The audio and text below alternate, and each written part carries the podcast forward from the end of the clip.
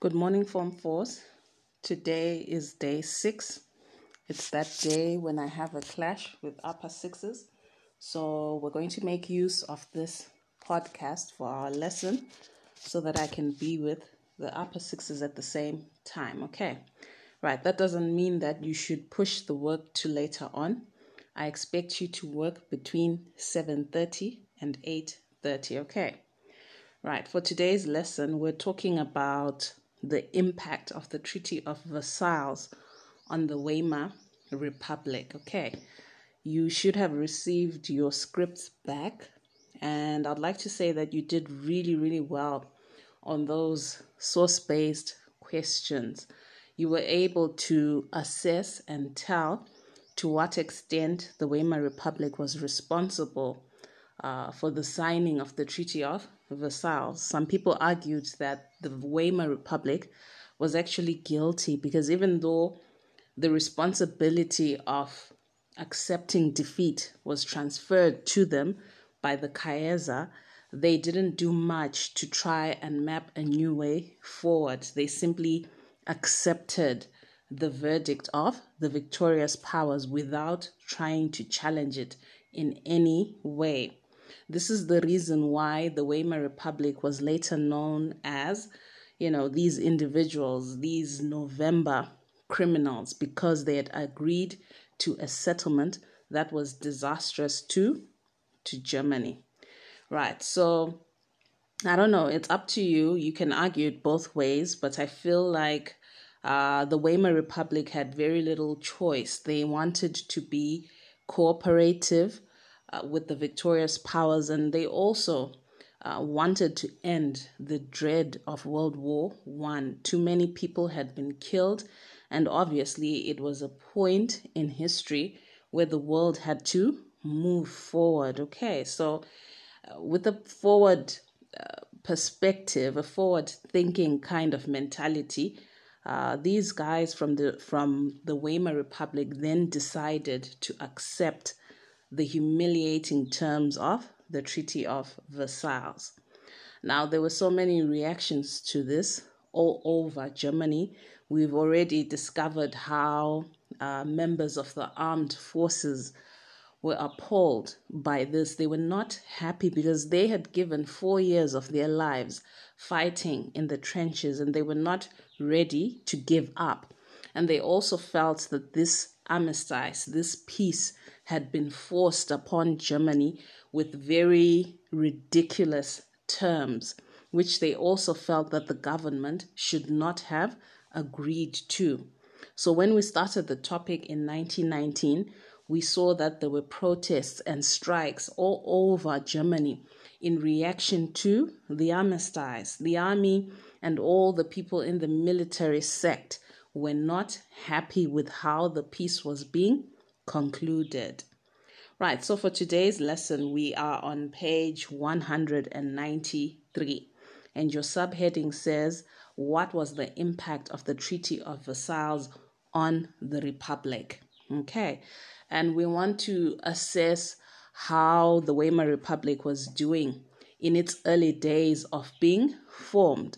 And we said Ebert was trying his very best to make sure that he was doing the right thing, that he was consulting with members of the government, and that he was listening to the different views of the people of, of Germany.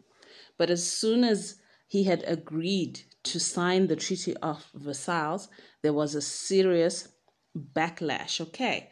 For example, some of the terms had a direct impact on certain members of the society. If you look at the disarmament terms of the Treaty of Versailles, these terms spoke about the reduction of the German army in order to prevent any future aggression. And you remember that the German army was reduced to 100,000 troops only. Right, this had very serious implications for Germany. For one thing, in terms of security, a great country like Germany could not protect herself with only 100,000 troops. And also, it meant that um, the rest of the German army would have to be discharged or would have to be retired because they, their services were no longer required. It means these soldiers would go back home unemployed with no social security and no plan as to what they were going to do with their lives. Okay, this was the fate of many soldiers, uh, like these ones that we called the Free Corps, these ex soldiers who couldn't be employed and couldn't be integrated into the military system and started, you know, uh, living as freelance soldiers out there in Germany. Okay, so many soldiers resorted to joining the Free Corps. The challenge with this is that the Free Corps really couldn't be controlled. Their numbers were not known and they reported to no one but themselves. So they were a very dangerous group, as it were, to have around, uh, roaming around the streets of Germany. They were also armed, and you remember how the Free Corps had dealt with the Spartacist rising. Okay, although they had assisted Ebert, but at the end of the day, this group was getting too large. Right, so if you follow the passage properly, you'll find that uh, the victorious powers raised some concerns about the growing numbers of the Free Corps because to them they considered the Free Corps as an extension of the army. Okay, so they uh, reached out to the German leaders, to Ebert, to say, you need to do something about the Free Corps because their numbers are getting too large. It means, in real terms, Germany has not disarmed because they have kept um, you know, a military wing of Free Corps operating within within Germany. You can imagine um, the reactions of Germans to this. Uh, it's not just about them being dictated to and told to stand down, but it was also a sense of loss of independence, the power to make decisions. It seemed as if the Weimar Republic was now subservient to these victorious powers and would do their every bid, no matter how ridiculous it actually sounded. Right, so there were many uprisings coming from the Free Corps to challenge the terms of the Treaty of Versailles. And the one that is listed there is the Kapp Putsch, okay? And the Kapp Putsch almost uh, overthrew the Weimar Republic. Right, then we move on to page 194 and we are looking at the other terms of the Treaty of Versailles, the ones that had to do with reparations and the territorial terms, the territorial adjustments. You remember that Germany lost so many productive areas, including Alsace and Lorraine, the Saar region, the Polish corridor, uh, Eastern Prussia, some places went to Czechoslovakia, and you know, the connection, the Anschluss between Germany and Austria was also forbidden.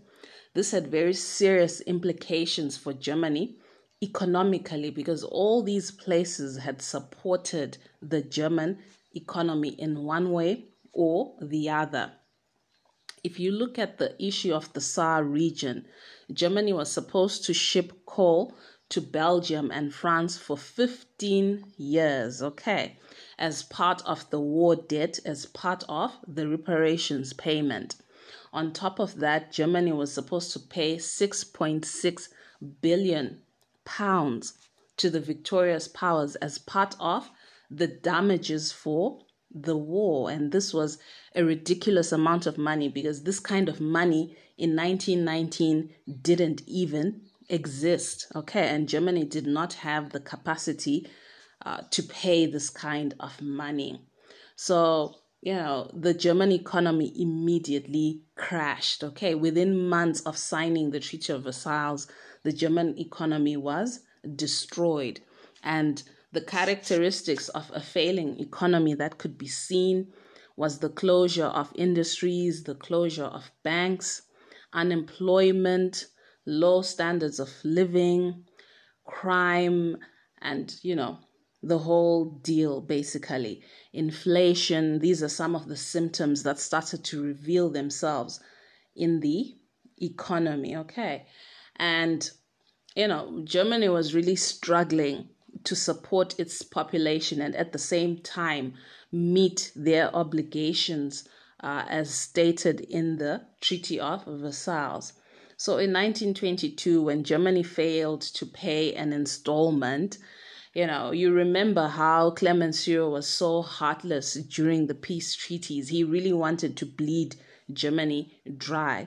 He decided that, you know, uh, the Germans were just not serious enough and that they were not trying enough to raise the money. Okay, so Belgium and France together uh, decided to then occupy a city of Germany called Ruhr. Okay, in 1923. Right, and this was a very uh, dramatic move by both France and Belgium because it means it made the relations between them and Germany very, very tense. Germany had already agreed to a very harsh settlement, and here they were pushing it and pushing it without trying to investigate as to why Germany had failed to pay. So, naturally, the German government encouraged its own citizens that were employed in that region uh, not to work for the Belgian authorities, not to work for the French authorities who owned mines in those regions. They just told them, okay, they have occupied this region. Just don't show up to work. Just don't, don't, you know, don't mind the coal. Leave them like that. And, um, you know, the, the, the Belgians and the French responded very, very harshly by completely taking over the Ruhr region and removing more than 100,000 Germans from that place. So essentially, it means they invaded, they took over the Ruhr region as collateral to say, you have failed to pay the installments, therefore, we are taking a city, which was, you know, this wasn't stated even in the Treaty of Versailles. Uh, this was never part of the agreement to say if Germany fails to pay, then this should be done.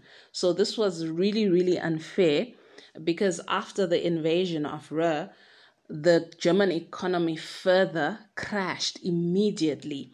The economy started showing worse symptoms of collapse. The inflation became worse, the unemployment became worse, and many Germans started to grumble against the Weimar Republic. To them, it was a sign that their government was failing.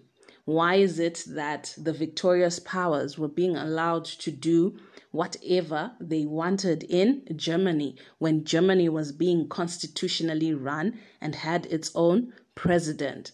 Why were decisions being made from a different platform and not from a German platform? These are the kinds of questions that Germans were starting to have regarding the Weimar Republic it's, it's very unfortunate that the Weimar Republic was getting blamed uh, for all these things and even the actions of of um, Belgium and France and Britain who watched and did nothing. But I, I would like to believe that um, the Weimar Republic was faced with a very very difficult situation. They couldn't afford to push Germany into another world war, so they had to comply even with the most difficult terms. Okay. Right. So you can read some more on that on page 194. There are two uh, sources that are given there, two pictures which I would like you to just have a look at and study. We do have a paper in our final examination that requires us to analyze some sources. So I would like us to start getting used to the idea of interpreting information that is given uh, in a picture or a passage. Okay, right. So for today's lesson, I think that is that. I will send you notes on this section in our next lesson, and hopefully, we can have a Zoom lesson after that and try to just iron things out from there. Okay, I hope everything is clear. Have a great day, and bye bye.